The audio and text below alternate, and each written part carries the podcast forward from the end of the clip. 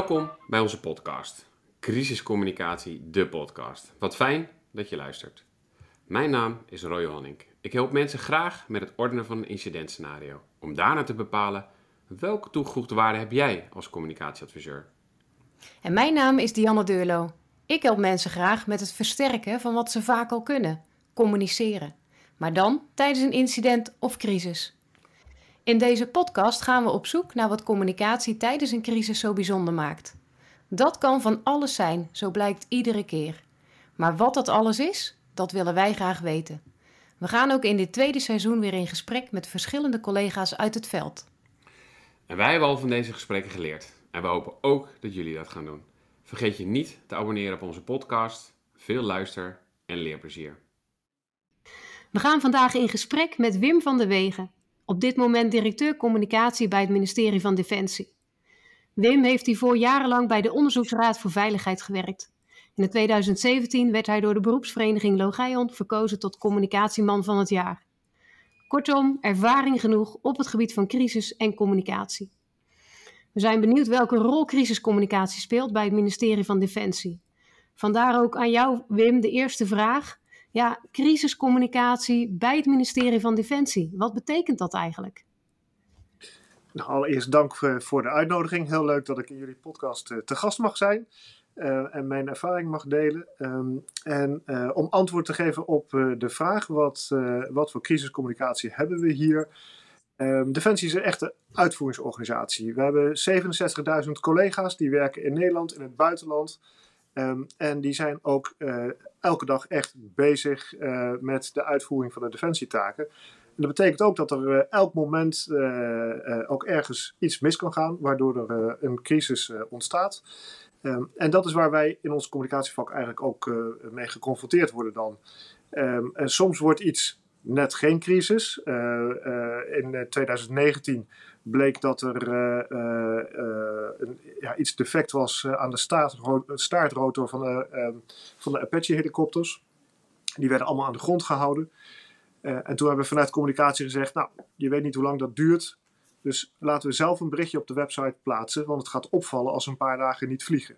Nou, dus dat hebben we gedaan en dat levert dan wel een aantal kleine krantenberichten op, maar vervolgens uh, uh, is daar ook mee afgedaan. En mijn overtuiging is, als je zoiets niet meldt en het valt op dat ze niet vliegen, dan, dan is er, uh, ontstaat er zomaar een crisis hè, of een crisisachtige sfeer. Uh, nou, dat is een voorbeeld eigenlijk van een crisis die niet, uh, niet is geworden.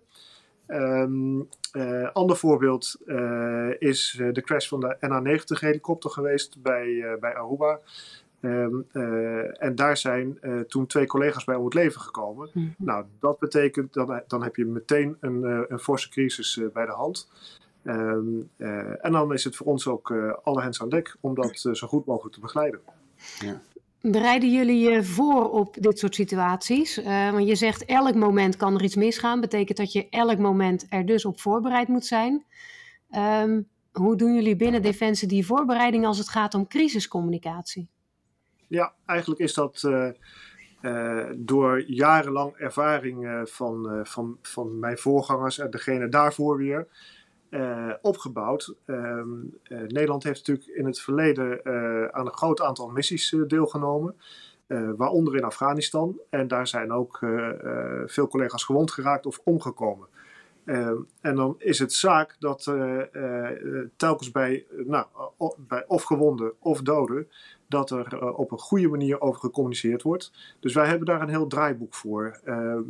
ook specifiek voor onze directie communicatie, waarin de rollen zijn verdeeld. En eigenlijk is dat draaiboek, dat in de loop der jaren is ontwikkeld, is de basis voor onze manier van werken binnen Defensie.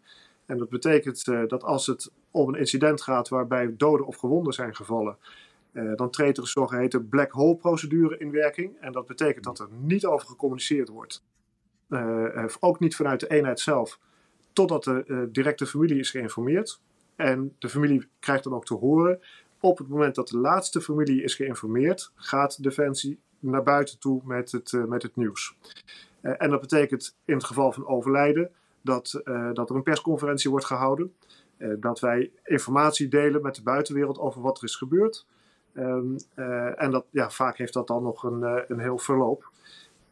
intern betekent het dat we de rollen goed verdeeld hebben binnen onze eigen directie communicatie bijvoorbeeld. Dus er is een, er is een actieteam, zo noemen we dat. dat actieteam is verantwoordelijk voor de interne communicatie, externe communicatie.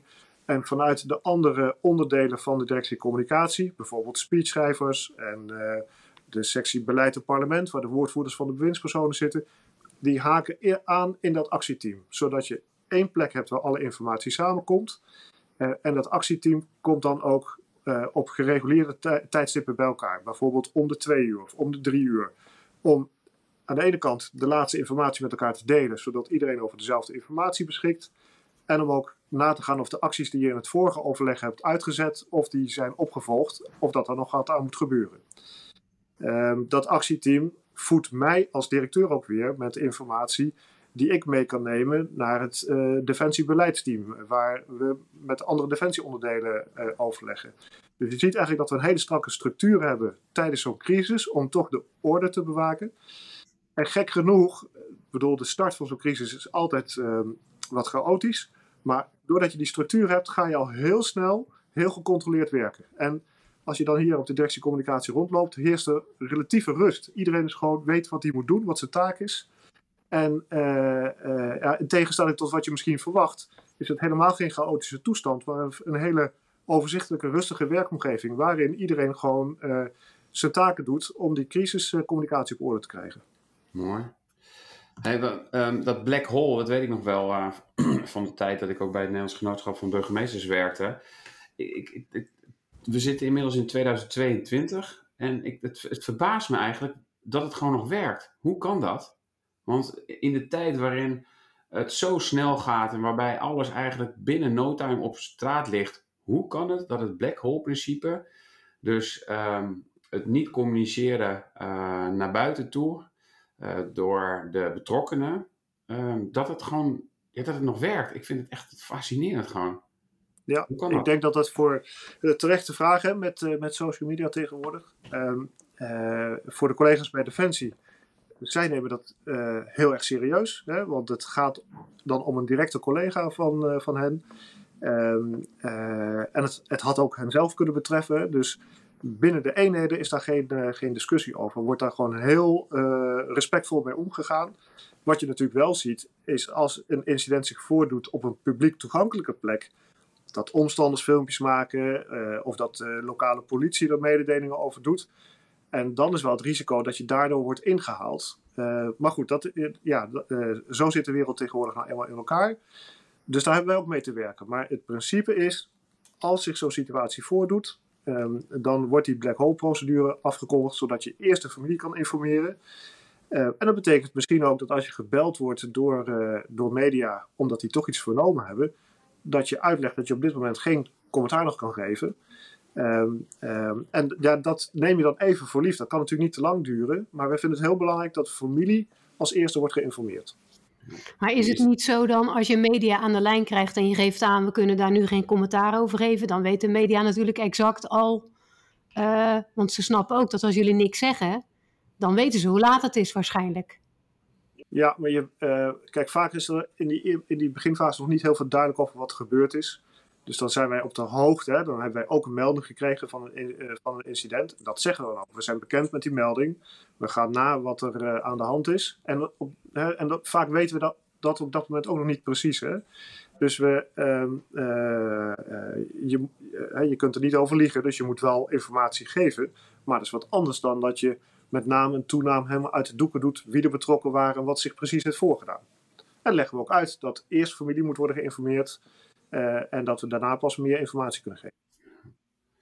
Ik, ik heb ook wel eens gehoord dat het, uh, als het dan in Afghanistan uh, was, wat je net zei, die missies waarbij eigenlijk we die gewonden of doden helaas te betreuren hadden, dat het ook wel is gebeurd dat gewoon de stekker is uitgetrokken en dat je een soort nou, kooi van Faraday, ik weet niet precies hoe je het noemt, maar er overheen gooit. Is dat ook waar of is er dat fabel? Dat weet ik niet. Want ik werkte in die periode nog niet uh, bij, uh, bij Defensie. Ik heb zelf zo'n situatie niet meegemaakt, dus dat, uh, dat weet ik niet. Oké. Okay. En bij de MA90, hoe, die situatie waarbij die collega's zijn omgekomen, kon je dan ook echt daadwerkelijk de, iedereen eerst informeren alvorens het helemaal in oude niet open was? Is dat ook Ja, ja, maar je moet je voorstellen dat dat op open zee is gebeurd. Waarbij het is niet publiek toegankelijk is, ver weg van het, uh, van het vasteland. Dus uh, daar werkt het zo dat eerst de familie is geïnformeerd. En daarna, ik geloof dat uit mijn hoofd hoor, maar volgens mij was echt diep in de nacht uh, is de laatste familie geïnformeerd. En hebben we om vijf uur s ochtends volgens mij de persconferentie gegeven. Jeetje. Ik hoorde jou net zeggen bij de introductie van uh, in het voorbeeld wat je zei van hè, soms wordt iets net geen crisis. Uh, het voorbeeld van die Apache-helikopters die dan aan de grond stonden een tijdje. Toen zei je, we hebben zelf ervoor gekozen om actief dat nieuws naar buiten te brengen. Um, hoe maak je die keuze? Want wanneer doe je dat nou wel en wanneer doe je dat niet?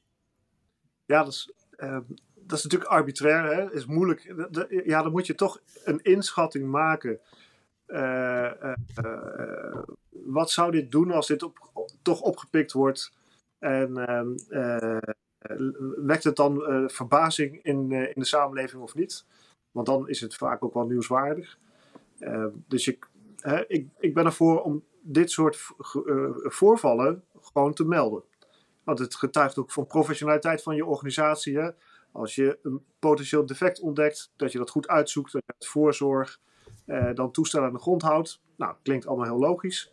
Uh, verstandig te doen. Dus je laat ook zien dat je professioneel met veiligheid omgaat uh, als zich zo'n situatie voordoet. Nou, meld het dan op zelf. Ja. maar dat, en, ik, ik had hem ook opgegeven, Diana.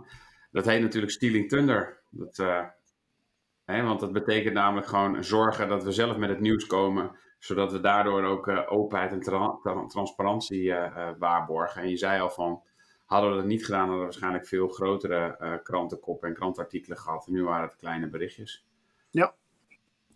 Ik las ook in één, en dat sluit hierbij aan, in een van de artikelen of in een interview van jou. Um, volgens mij heb je iets gezegd van crisiscommunicatie. Zo moeilijk is het eigenlijk niet. Gewoon vertellen wat je wel weet en wat je niet weet. Uh, eigenlijk is dit ook een voorbeeld. Hè? Dit is wat we nu weten. Ze staan aan de grond. We brengen zelf het nieuws naar buiten. Uh, ja. Hoe komt het dat we het dan toch soms heel moeilijk vinden, crisiscommunicatie? Ja. Um, ik denk, en dat herkennen jullie vast uit jullie eigen praktijk, maar iedereen heeft de behoefte om um, vaste grond onder de voeten te hebben op het moment dat je naar buiten gaat. Dus je wil dingen zeker weten.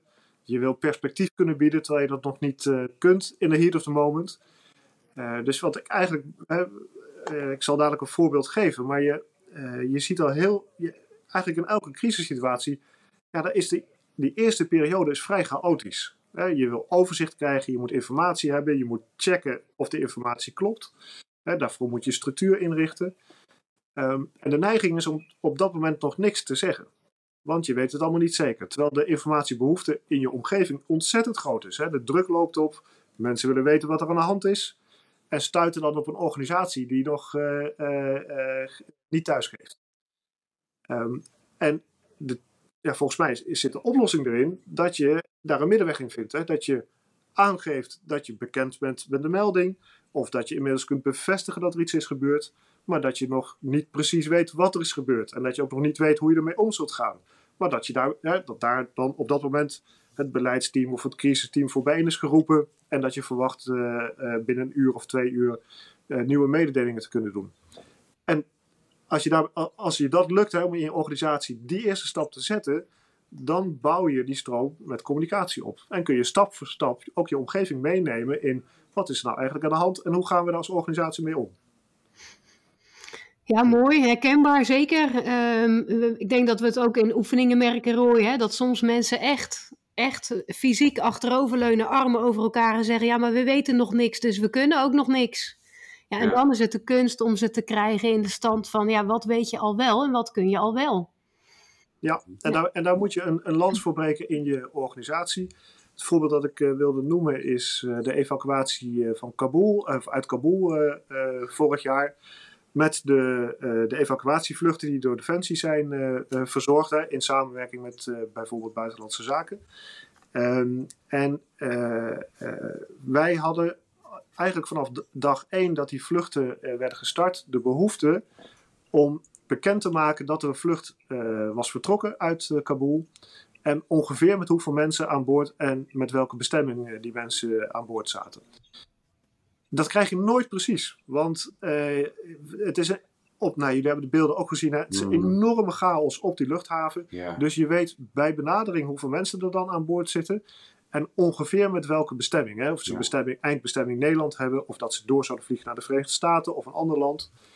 En toch vond ik het belangrijk om uh, dat vanaf de eerste vlucht op, op onze website te melden. Omdat de verwachting was dat we een heel aantal van die vluchten zouden uitvoeren. En de, onze omgeving, de buitenwereld, media, politiek wilden allemaal weten. Hoe verlopen die vluchten nou?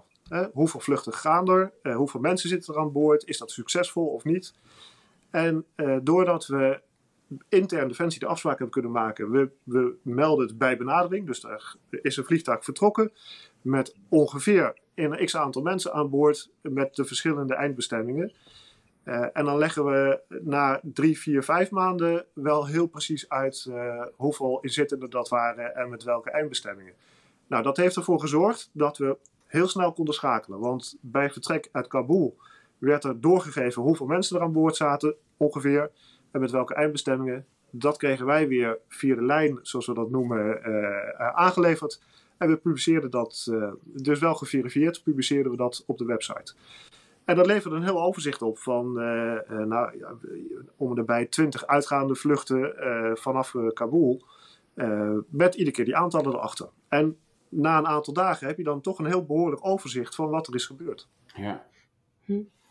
Maar ik voel wel bij jou en misschien ook bij Defensie dus wel een, uh, een behoefte om zoveel mogelijk informatie die denk ik, zeker, ik heb altijd het idee namelijk dat voor Defensie altijd er een politieke laag overheen zit en, en, en, en een maatschappelijke laag, omdat het uh, ja, toch over Defensie gaat, wat altijd ook wel een beetje spannend is en een beetje, we zitten in oorlog of niet, uh, al die situaties. Maar ik heb toch wel het idee dat er een enorme behoefte bij jullie ook is om zo open en transparant mogelijk te communiceren. Nadat, uh, volgens mij, jullie primaire doelgroep uh, de familieleden en, en, de, en de verwanten zijn. Dus heb je dat ook zo ergens vastgelegd of zo van doelgroep 1 familieleden van omgekomen collega's of familieleden van collega's die ja, dat... zijn wat waarbij gebruikt, daarna de rest van de wereld? Ja, dat, dat staat in het protocol uh, opgeschreven. Hè? Dus dat klopt. Uh, dat is het eerste doel. Vergeet ook niet interne communicatie. Hè? Um, mm -hmm. Hoewel je met zoveel collega's niet iedereen kunt informeren voordat het in de pers terechtkomt. Maar ja, probeer dan tenminste tegelijkertijd, dus als iemand iets in het journaal hoort, een collega van Defensie, dat hij weet, ik kan op, het, op ons intranet ook even kijken of daar een berichtje staat. Want dan weet ik dat mijn eigen organisatie in ieder geval het ja, ook bevestigt. Hè? Dus dat, is wel, uh, dat vinden wij wel belangrijk, dat je dat zoveel mogelijk uh, tegelijk doet. Um, ja, en de behoefte om zoveel mogelijk uh, naar buiten te brengen. Um, ja, kijk, sommige onderdelen van ons werk zijn geheim. Daar kun je niet over naar buiten treden. Maar uh, het merendeel van het werk wel. Uh, dat kun je gewoon vertellen. En zeker bij, bij incidenten die maatschappelijke onrust veroorzaken of uh, die heel ernstig zijn, ja, dan vind ik het ook dat wij als organisatie daar ook snel dan over naar buiten moeten treden. Ja. Wat, wat zijn dan dilemma's die er kunnen optreden over de, ik noem maar even de sectie die bij jullie werkt? Of nou MIVD is of, of al die Intel-organisaties. Wat zijn dan dilemma's die qua communicatie en crisiscommunicatie kunnen optreden? Um, nou ja, kijk, uh, uh, alles wat samenhangt met operationele veiligheid, daar ben je heel erg terughoudend in. Want dat, dat gaat om de veiligheid van uiteindelijk van collega's van onszelf of van, uh, van defensieonderdelen van andere landen. Dus dat, dat is wel een rode lijn. Je wil niet onbedoeld of bedoeld operationele informatie naar buiten brengen die een risico kan opleveren voor, uh, voor je collega's. Dat, ik denk dat dat heel duidelijk is. En ook, dat wordt door iedereen geaccepteerd. Dat is een heel valide argument natuurlijk. Mm -hmm. Ja, dat is wel mooi. Dian, dat klinkt een beetje, want waar wij, wij wijken dus, de vaste luisteraar die weet dat volgens mij inmiddels wel, maar wij wijken wat af van de traditionele doelen zoals die al jaren gecommuniceerd worden. Hè? Dus informatiebehoefte, betekenisgeving, schadebeperking. Wij willen eigenlijk uh, een stapje daar nog weer voor. En we denken uh, dat het gewoon meer kan. En eigenlijk zeg je uh, hiermee een soort ook bevestiging van let op, als het een risico is voor de veiligheid, dan is veiligheid van onze collega's het doel ook om communicatief een bijdrage op te leveren. Want we willen niet ehm, dat met onze communicatie collega's. hè, dus dan kan je wel zeggen open en transparant communiceren. Dat doet ons, onze reputatie of ons vertrouwen te goed. Maar het hoofddoel in dit geval is dan gewoon het risico voor de, voor de collega's um, te plaatsen of hier in Nederland. dus we gaan niet alles open, open communiceren over wat, we, wat er aan de hand is. Ja, en je kunt dat vervolgens wel weer goed toelichten. Hè? Mhm. Uh, als je iets niet wilt vertellen, hè, want het is een keuze om het niet te vertellen, ja. daar heb je dan goede redenen voor. En dat kun je dan weer uitleggen zonder op de zaak zelf in te gaan. En ik merk dat je, als je de moeite neemt om dat te doen, dat je daar ook, nou, krijg je waardering voor. Om terug te grijpen op mijn werk bij MA17, bij de onderzoeksraad. Uh, daar konden we niets over de inhoud van het onderzoek zeggen, omdat we bang waren dat dat uiteindelijk de conclusies van het eindrapport zou aantasten. Dat betekent dat je uh, dus op de inhoud van vragen van journalisten niet in kunt gaan, maar dat je wel heel goed kunt uitleggen waarom je er niet op ingaat. En, en zolang je dat proces maar goed uitlegt, ja, dan kan iemand het mee eens zijn of niet. Maar ehm, je moet je voorstellen, de verslaggever die wil een verhaal schrijven of op tv brengen, die komt met terechte vragen klopt hij aan bij de onderzoeksraad en krijgt niet het, eh, op de inhoud niet het antwoord, maar wel een goede uitleg erbij waarom de onderzoeksraad daar niet op wilde ingaan. En zij uh, uh, kunnen dat vervolgens gebruiken in de artikelen van ja, wij hebben ons gemeld bij de onderzoeksraad met die vraag, maar om de volgende redenen wil de onderzoeksraad er niet op ingaan. En dat helpt toch in het uitleggen wat je doel is als organisatie, waarom, en dat je mensen ook meeneemt in het proces dat je volgt. Of ze daar nou mee eens zijn of niet. Ik wil, want ik, ik, ik vind het heel interessant om hier nog even over door te praten. Ik wil toch nog één vraag stellen, ook over defensie. Mhm. Ehm, want misschien een beetje een gemene vraag, Wim. Ehm, want ik kan me voorstellen dat. ehm, eh, kijk, jullie hebben ook andere belangen. Want je hebt ook je reputatie, je hebt je arbeidsmarktcommunicatie, je wil mensen eh, naar je toe trekken, je hebt mensen nodig bij Defensie. Dus ik kan me ook voorstellen dat dat soms in je achterhoofd meespeelt van ja, we, gaan, we willen dit communiceren, want we willen vertellen wat we doen om te laten zien kijk eens wat we doen. En daarin ook misschien aantrekkelijk te zijn voor mensen om er te komen werken. Of speelt dat echt bij een crisis gewoon geen rol? Dat speelt bij een crisis geen rol. Nee, dat, uh, in de crisis die ik heb meegemaakt, is dat hier geen enkele keer over tafel uh, gekomen. Um, uh, waarbij aan de andere kant je wel uit reacties ziet dat um, of het nou is bij de inzet hoogwater of bij uh, uh, de, de coronapandemie, waar ook Defensie uh, een bijdrage heeft geleverd, dat dat hele aansprekende voorbeelden zijn van de toegevoegde waarde van Defensie. Dus dat wordt wel gezien in de samenleving, maar dat is voor ons geen reden om wel of niet in zo'n crisissituatie informatie te verstrekken. Nou, het enige goede antwoord. Ja. Wat zeg je? Dat was het enige goede antwoord wat je kon geven. Gelukkig maar. Nou, maar ik, ik, ik, ik dacht, waar, ik, ik vind het wel een interessante, want ik, ik, uh, ik kan me wel voorstellen dat je denkt van ja, als we nou elke keer open en transparant gaan communiceren, uh, zeker in Afghanistan uh, toen, en ik weet dat jij daar niet mee betrokken was geweest, maar dat het wel speelt van ja, wacht eens even, de, de overlijden zoveel jongens en meiden van ons, dat is nogal wat. En daarmee wordt Defensie niet per se aantrekkelijker om voor te werken. Dus ik, ik snap het wel. Ik snap wel dat het op een gegeven moment misschien wel, uh, bij je vorige collega, misschien wel eens te sprake is geweest van jeetje jongens, wat, wat doet dit met ons? Uh, ja, dat, dat, dat, nou, dat zou kunnen, dat weet ik Ja. niet. Uh, kijk, uh, wat ik, de, de mensen die ik bij Defensie spreek, werken bij Defensie omdat ze uh, verschil willen maken. Hè? Die, willen iets, die willen iets doen in de wereld wat verschil maakt, uh, wat de wereld in positieve zin uh, verandert. En dat is hun intrinsieke motivatie. Dus zij zijn bereid daarvoor risico te lopen. Dus het is in de defensieorganisatie. Ja, het is onderdeel van het werk hè, dat je jezelf aan risico's blootstelt. En natuurlijk zo, zo goed als mogelijk maatregelen neemt om de risico's te verkleinen.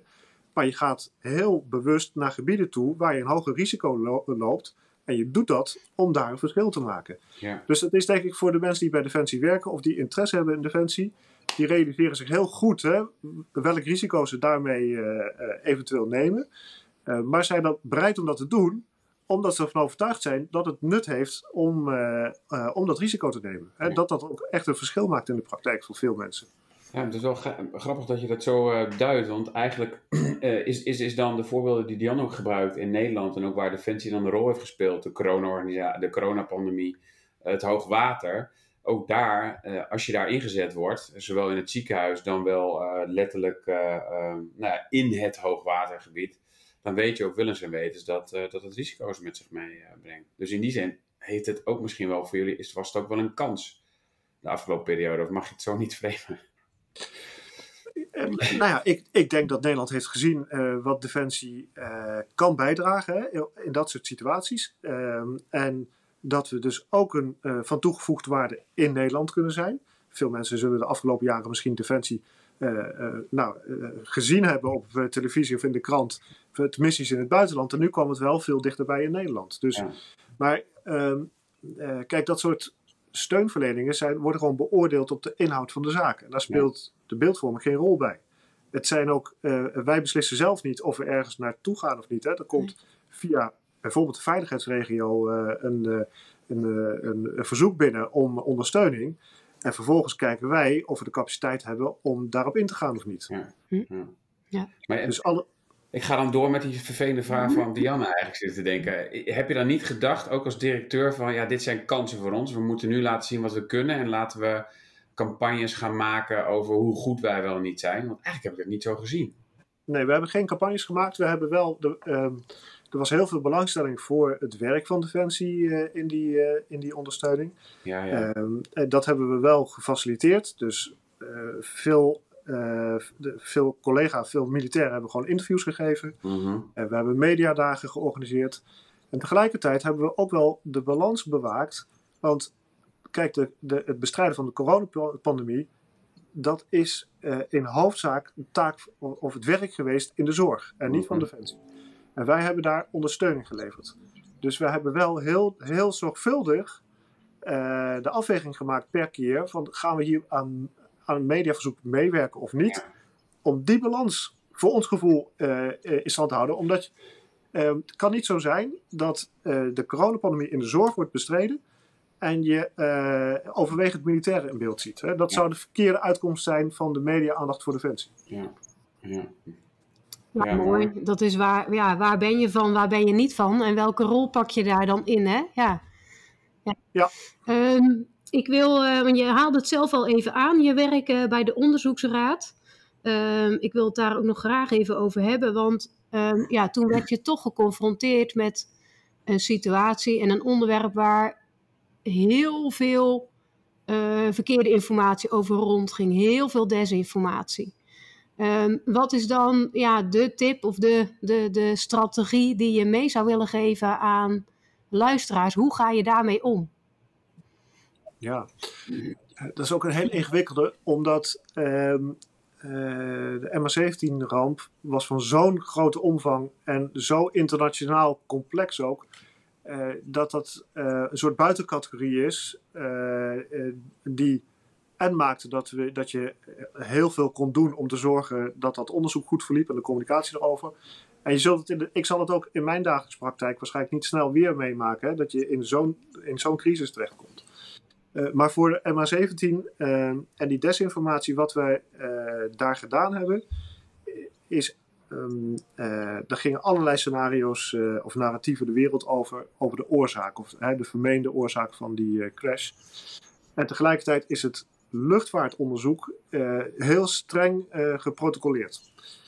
Um, en het protocol schrijft eigenlijk voor dat je alleen maar toewerkt naar een verklaring van de oorzaak van, van de crash in luchtvaarttermen wordt het een crash genoemd. Mm -hmm. en er eigenlijk geen ruimte is om dan op eventuele andere oorzaken in te gaan.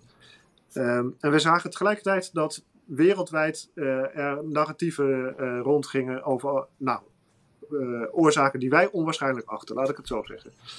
Toen hebben we twee dingen gedaan. Ik heb, of we hebben bij de onderzoeksraad een, een media-analyse laten uitvoeren maar die was mondiaal, dus die besloeg Oekraïense, Russische media, Maleisische media, uh, Australisch, Amerikaans en ook een aantal Europese uh, uh, uitgevers. En we dachten dat er een enorme variëteit aan narratieven uit zou komen. Maar dat bleken er maar, dat bleken er maar vijf of zes te zijn. En toen we dat wisten, hè, dat waren de, de, de, ja, de meest eh, voorname eh, narratieven. Toen hebben we geadviseerd uh, aan de onderzoekers om in het uiteindelijke rapport niet alleen de verklaring voor de crash op te nemen, maar aan de hand van hetzelfde feitenmateriaal uit te leggen waarom die andere verklaringen uit die narratieven niet opgingen. Hm? Nou, dat was wel spannend, omdat dat een afwijking was van het, uh, van het internationale onderzoeksprotocol. Uh, dus er is met ICAO, hè, de uh, Internationale Luchtvaart, Burgerluchtvaartorganisatie, overleg geweest van, nou, dit willen we eigenlijk doen om ook die andere narratieven te ontkrachten. Vinden jullie dat goed? Ehm, of wordt het onderzoek daarop afgekeurd? Nou, zij, hebben dat, zij hebben aangegeven, ja, dat kun je goed doen. Hè, dat doet, doet niets af aan je onderzoek. Um, en wij waren ervan overtuigd dat als we dat in het onderzoeksrapport ook opnemen, dan heb je in het document waarin je de oorzaak van de crash verklaart, meteen op de argumenten waarom die andere vermeende oorzaken niet kloppen. Uh, en dat werkte eigenlijk heel goed om uh, die desinformatie te bestrijden. Hm. En waarom vonden jullie dat jullie dat moesten doen? Omdat wij onderzoek deden naar de crash en uh, wij ook eigenlijk het beste zicht hadden op dat hele feitencomplex mm -hmm. dat onder het onderzoek lag. Ja. Dus ik zou ook niet snel een andere partij zien die, uh, die, dat, die dat had kunnen doen. En wij waren van mening dat die, dat die valse narratieven dat die afbreuk zouden kunnen doen aan de kracht van ons eigen onderzoeksrapport. Ah, zo ja. Ja, want, ik, want je, nu snap ik het. Ja, want je, ik snap dat je het zo duidt inderdaad. Want dan, dan zeg je van ja, als al die andere verhalen uh, blijven leven, dan is de waarde van uh, de onderzoeksconclusies uh, wordt dan in twijfel getrokken, wordt niet opgevolgd internationaal en nationaal. Um, ik zat te veel met van wacht even, jullie gaan dus ook nu een rol vervullen in eigenlijk de, de mondiale onrust die er is. Um, om die weg te nemen. Maar zoals je hem weer uitlegt, denk ik, ja, ik snap dat je doet. Het gaat het, het, het, neveneffect ervan is dat je ook maatschappelijke onrust uh, mondiaal uh, hopelijk uh, langzaam kanaliseert. Maar het hoofddoel, hoor ik je zeggen, ligt nog wel steeds in. Wij zijn een onderzoeksentiteit, destijds een onderzoeksraad en nog steeds. En we zorgen ervoor dat de narratieven die, die, die, die er spelen, die vijf, dat we die nou ja, langzaam ontkrachten door de feiten te geven, zodat ook de waarde van ons onderzoek dat het daarover gaat en dat het niet over de andere dingen gaat. Ja, in feite dat, dat de, de ontvanger van het onderzoeksrapport in datzelfde rapport, hè, want die heeft vast in die, wat was het, 15 maanden dat het onderzoek heeft geduurd, gehoord van die andere verklaringen. Uh, dan ben je ook benieuwd van wat is daar dan, wat klopt daar dan van? En ja. dat je in het onderzoeksrapport waarin de verklaring wordt gegeven voor de crash, je dan ook kunt terugvinden waarom die andere verhalen die je hebt gehoord niet kloppen. En, en die zijn ook gewoon uitgezocht. Hè? Dus er zijn meteorologische gegevens opgevraagd. Uh, er, is, uh, er is heel veel onderzoek ook uh, gedaan om de crash te verklaren. waarin ook gekeken is naar die, naar die alternatieve verklaringen. Maar als ik dit zo hoor, dan ehm, dan denk ik dat dit wel iets is wat je ook op andere dingen ook kunt toepassen. Dus als je inderdaad onderzoek doet naar de narratieven die er leven, en je gaat kijken, kunnen we die op, ja, op basis van feiten en onderzoek uiteraard ontkrachten, dan is dat een heel sterke uh, ja, communicatieaanpak, lijkt mij. En ik, ik moet ook heel erg denken aan, uh, hadden we dit niet sterker kunnen doen in de coronacommunicatie? Dat is het eerste wat bij me opkomt. Ja, jij, dat was niet jouw dossier, ja. ook niet ons dossier in die zin dat we niet op rijksniveau daarin uh, hebben geacteerd, maar op uh, niveau van de veiligheidsregio, Roy en ik. Maar ik denk, ja, oh, hadden we daar niet meer in kunnen doen dan? Ja, ik denk dat een, uh, dat is een weging, hè, omdat je dit de, met de corona levert natuurlijk ook enorme sentimenten in de samenleving op. Um, en uh, de vraag is of je dan, als je dan in zo'n situatie aandacht besteedt aan uh, de andere narratieven uh, en je ontkracht ze, of je dan daarmee meer of minder onrust veroorzaakt. Dus dat weet ik. Dus, dus ja. nou, ik ben geen deskundige op dat terrein.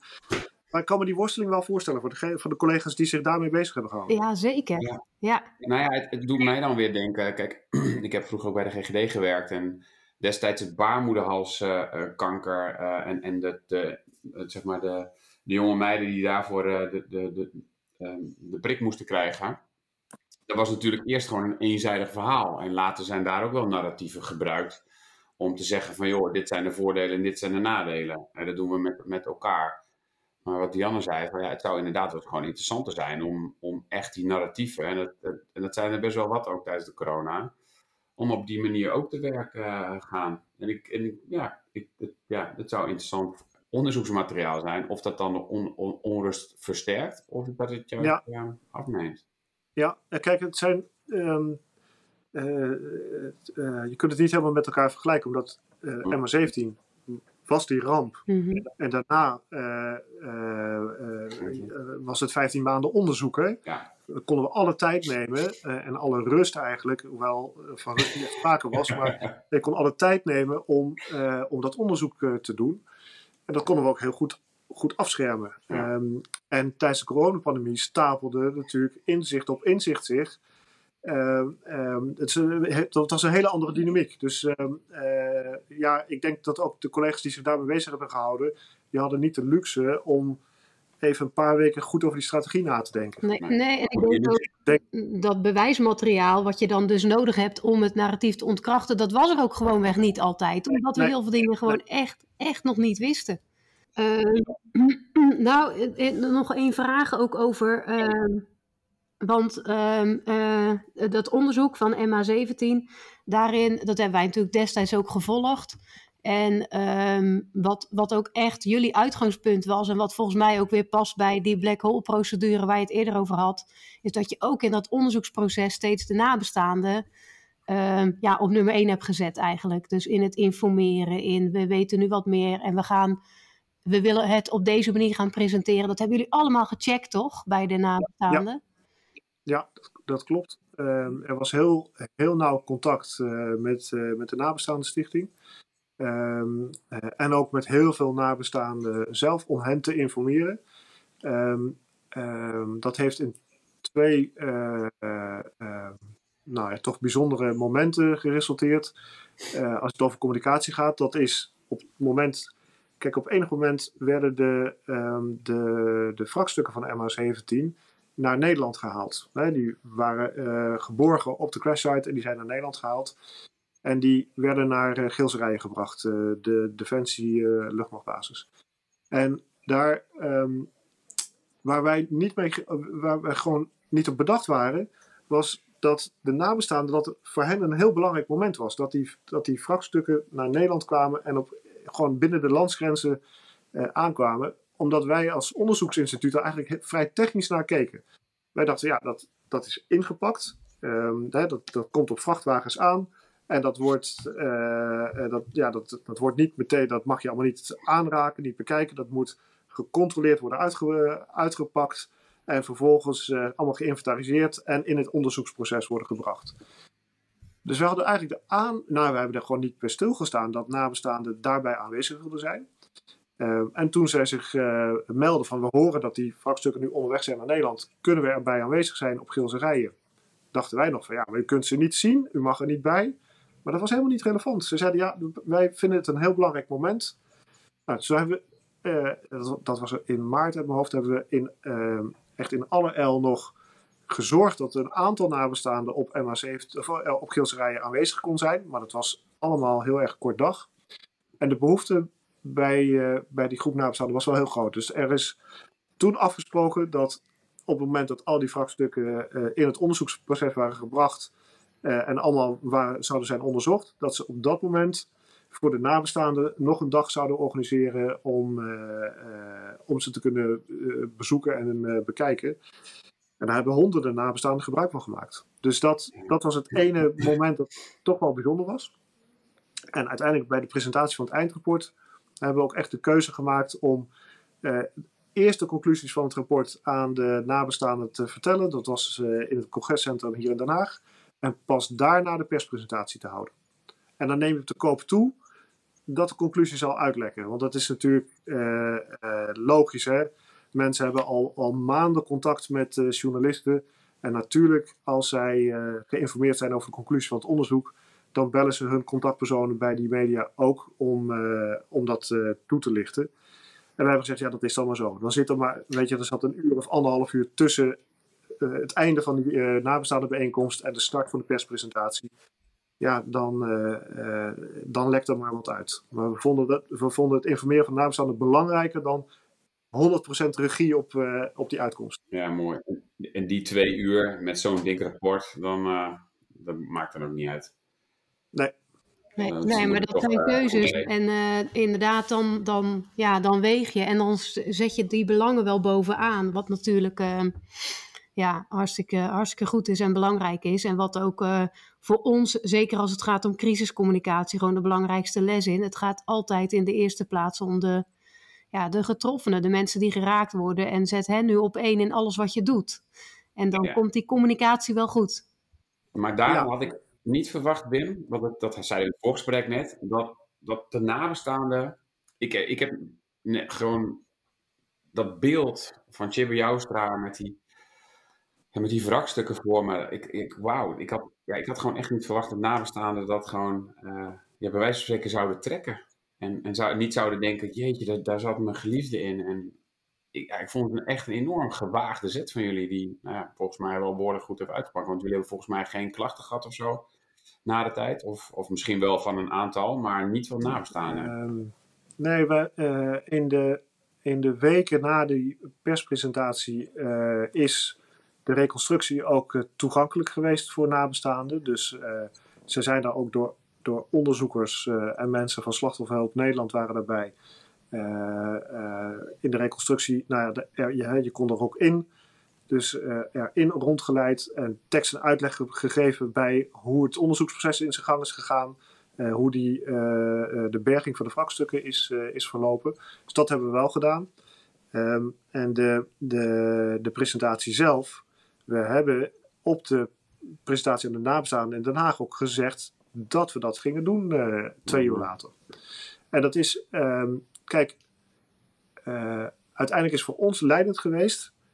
Je, het was een, een onderzoek dat echt internationaal in de belangstelling stond. Met uh, mediabelangstelling van over de hele wereld. Van CNN tot Al Jazeera tot de Australische pers. Nou, alle grote netwerken waren erbij aanwezig. Dan, um, dan heb je beeld nodig om in enkele seconden je boodschap over het voetlicht te krijgen wereldwijd. Mhm. En als je dat alleen laat aankomen op tekst, dan gaat die boodschap waarschijnlijk verloren in alle vertalingen. Um, uh, en loop je eigenlijk achter de feiten aan. En tegelijkertijd wisten we ook, of dat wisten we niet, maar we hadden wel het sterke vermoeden dat, uh, uh, en dat, dat bleek op de dag zelf ook zo, dat in Rusland er ook op de dag van onze perspresentatie wel iets gedaan zou worden daar bleek ook een presentatie eh, met videomateriaal uh, georganiseerd te zijn. Dus het was ook wel um, zaak dat wij in die beeldcommunicatie echt heel duidelijk zouden neerzetten uh, wat de conclusies van het rapport waren en het verbinden aan één beeld dat de wereld over zou gaan. En ja. ja zo hebben we die afweging gemaakt om de reconstructie te gebruiken. Ik, ik, ik, misschien moeten we een nieuwe wetmatigheid duiden. Kijk, er is de, de wet van Pleuris is er. En de wet van Pleuris daar zit uh, in dat de relevantie van het onderwerp, uh, de verwijtbaarheid van degene die uh, de crisis heeft veroorzaakt, de pleuris, en de, en de sociale media uniekheid van, van de gebeurtenis. die veroorzaken samen de pleuris. En daarmee bedoelen ze eigenlijk um, hoe lang blijft de gebeurtenis of het incident hangen in de media en in de maatschappij. En wat jij eigenlijk zegt is dat met name die medische uniekheid, dat jullie daar enorm goed over na hebben gedacht. Want foto's, video's, blijft natuurlijk veel langer hangen. En een beeld van Chibi Joustra ehm, eh, eh, eh, en, en natuurlijk die, die, ehm, die mooie, nou ja, ja, ja, ik mag het wel zeggen denk ik. Die mooie ehm, beelden die jullie gemaakt hebben met, met, hoe dat dan gaat. Dat zijn natuurlijk wel de beelden die ook blijven hangen. Dus het, ik zit me te realiseren, ja, we framen hem altijd misschien wel wat negatief. maar ook zoals je begon met Stealing Thunder. Hier is het eigenlijk ook gewoon uh, nadenken over de sociale media's uniekheid van de manier waarop we het nieuws brengen. Daar hebben Willens en Weets over nagedacht. En dat heeft wel geleid tot inderdaad dat, uh, dat die honderden journalisten um, het ook um, ja, misschien langer, uitgebreider konden duiden dan alleen van uh, Chibi Joosta die in het Engels uh, iets voorleest. Dus dat vind ik wel een mooie. We We hebben eh, een paar dingen gedaan eh, op die dag voor presentatie. Dat was ehm, de, de nabest- nabestaande bijeenkomst. Vervolgens die perspresentatie. Daar werd een animatievideo, of er werden delen van de animatievideo getoond. Maar we hebben eigenlijk het hele onderzoeksproces in een animatievideo eh, eh, eh, vervat. Ja. Zodat je niet dat hele dikke onderzoeksrapport door hoeft. Maar dat je gewoon op YouTube, je kunt nog steeds terugkijken Ja. de animatie kon bekijken. En die animatie die, is Engels ingesproken, Nederlands ingesproken, maar ook in het Russisch en Oekraïens ondertiteld. Dus eh, om er te zorgen dat in die landen de, de doelgroep eh, zonder tussenkomst van anderen ook eh, kennis zouden kunnen nemen van, van het onderzoek. Ehm, eh, en we hebben in die perspresentatie, daar zag je eigenlijk nou, de, de voorzitter van de onderzoeksraad, die door de conclusies daar te presenteren, eigenlijk ook gewoon de verantwoordelijkheid voor het, voor het onderzoek nam. Hij deed dat met op de achtergrond eigenlijk het bewijs, eh, namelijk de reconstructie van hè, wat wij in het onderzoek hebben aangetroffen. U, eh, eh, en de verklaring voor wat er is gebeurd. U ziet eh, eh, hierachter de reconstructie staan. Je kunt eigenlijk controleren of het klopt met het, eh, met, eh, het onderzoeksresultaat. En fragmenten van die eh, videoanimatie werden gebruikt om eigenlijk het hele technische onderzoek op een visuele manier eh, toe te lichten. Ja. En die drieslag, die werkt heel goed, omdat het was toch, er waren denk ik 250 eh, journalisten eh, eh, op Geelserijen aanwezig. Eh, en het werd wereldwijd uitgezonden. Dus het, de, de presentatie werd live uitgezonden op die netwerken die ik noemde. CNN, BBC, Al Jazeera, eh, CNBC. Die hadden het allemaal eh, eh, live in de uitzending. En doordat je zelf met film met beeld werkt, nemen die televisiestations dat beeld ook vervolgens weer over. Ja. Ja. Mooi. Ja, je hoort volgens mij heel duidelijk hoe jullie eh, uit- eh, vanuit je doel, wat willen we bereiken, eh, uiteindelijk gewoon je strategie hebben gebouwd en, en de bouwstenen daarvan. En inderdaad eigenlijk die, die, die drie slag hebben gemaakt. Ja, Ja, en tegelijkertijd, hè, bedoel, het, we hebben ook de tijd gehad, want je, bij de onderzoeksraad, als je, bedoel, het moment dat je het onderzoek start, is altijd een moment van eh, crisis. Hè? Er is een incident gebeurd, dan start je het onderzoek, maar vervolgens weet je ook waar je mee eindigt, en dat is met een eindrapport. Ja. En ongeveer hè, tussen de oogharen door hoeveel tijd daarmee gemoeid is. Dat, dat neemt altijd tijd in beslag. Dus we, waren ook in de gelegenheid om heel goed te doordenken welke stappen we wilden zetten en wat er voor nodig was bij de eindpresentatie. Ja. Mooi. want als het echt om, om crisiscommunicatie bij een flitscrisis gaat, ja, dan heb je veel minder tijd. Hè? Dat noemde je al eerder. Ja, dan eh, kun je niet zo lang nadenken over je aanpak. Ehm, Nee. Ik kijk stiekem naar de klok. Eh, we, gaan, eh, we gaan naar een afronding. Ehm, ik vond het heel mooi dat je ergens in het gesprek hebt gezegd: ja, iedereen heeft de behoefte om vaste grond onder de voeten te hebben. Eh, maar eigenlijk heb je die in de beginfase niet, maar ga je toch communiceren. Hè? Het, advies is duidelijk. Eh, ga in ieder geval vertellen wat je weet, maar ook wat je nog niet weet. Eh, en leg uit waarom je het niet weet of niet kunt communiceren. Dus ik denk dat dat al een heel mooi houvast is voor, voor luisteraars. Ehm, je hebt iets gezegd over de voorbereiding en over de draaiboeken die klaar liggen. Ook dat is belangrijk om te hebben en daarop te trainen en duidelijke rollen verdeeld te hebben. Ehm, zodat je, eh, als het nodig is, precies weet wat je moet doen. Ehm, ik zou nog meer kunnen vragen, Wim, maar ehm, ik doe het niet. ik moet op mijn tong eh, bijten. Roy, heb jij nog een nabrander? Of is het ook... eh, nee? Oké. Nee, want dan denk ik dat we weer een half Ja, uur verder precies. zijn. Ja, precies. nou, jij, heb jij nog een nabrander, Wim? Want misschien heb jij nog iets waarvan je zegt... dat moet echt meegegeven worden. Maar dat is heel praktisch en je zei het al. ehm, met je afdeling of in welk verband je ook eh, aan de lat staat om de crisis te bestrijden eh, eh, en daarover te communiceren. Praat het een keer met elkaar door op het moment dat het rustig is. Hè. Dat zullen jullie ongetwijfeld ook adviseren. Oefen dat met elkaar. Ja. En vervolgens wijs iemand aan in je club die erop toeziet dat op het moment dat de crisis daar is, dat die de taak heeft om na, te zorgen dat iedereen zich aan die afspraken houdt. Want de natuurlijke neiging is dat je allemaal door elkaar gaat rennen. En dan heb je iemand nodig die zegt: nee, hier hadden we eh, ons op voorbereid. Dus jij maakt het verslag, jij houdt de actiepunten bij. Jij bent de liaison naar de, eh, dat onderdeel. Ja. Nou, je, je begrijpt het wel.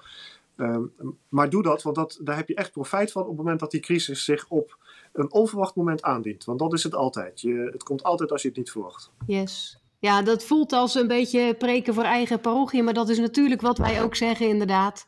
Uh, uh, die voorbereiding is gewoon alles, dus mooi dat je daar nog even de aandacht voor vraagt. Uh, dank dat je in de uitzending wilde zijn. Dank voor de uitnodiging. Ik vond het erg leuk om met jullie uh, over het vak te praten. Altijd uh, leuk om te doen. Nou, zeker weten. Nee. Dank je wel. Oké, okay. hey, tot ziens. Bedankt voor het luisteren. Dit was niet onze eerste en zeker niet onze laatste podcast. Laat ons horen wat je ervan vindt. Met een review of een bericht, daar worden wij altijd blij van. En vergeet je niet te abonneren op onze podcast. Wil je meer weten over crisiscommunicatie? Kijk dan even op crisiscommunicatieacademie.nl.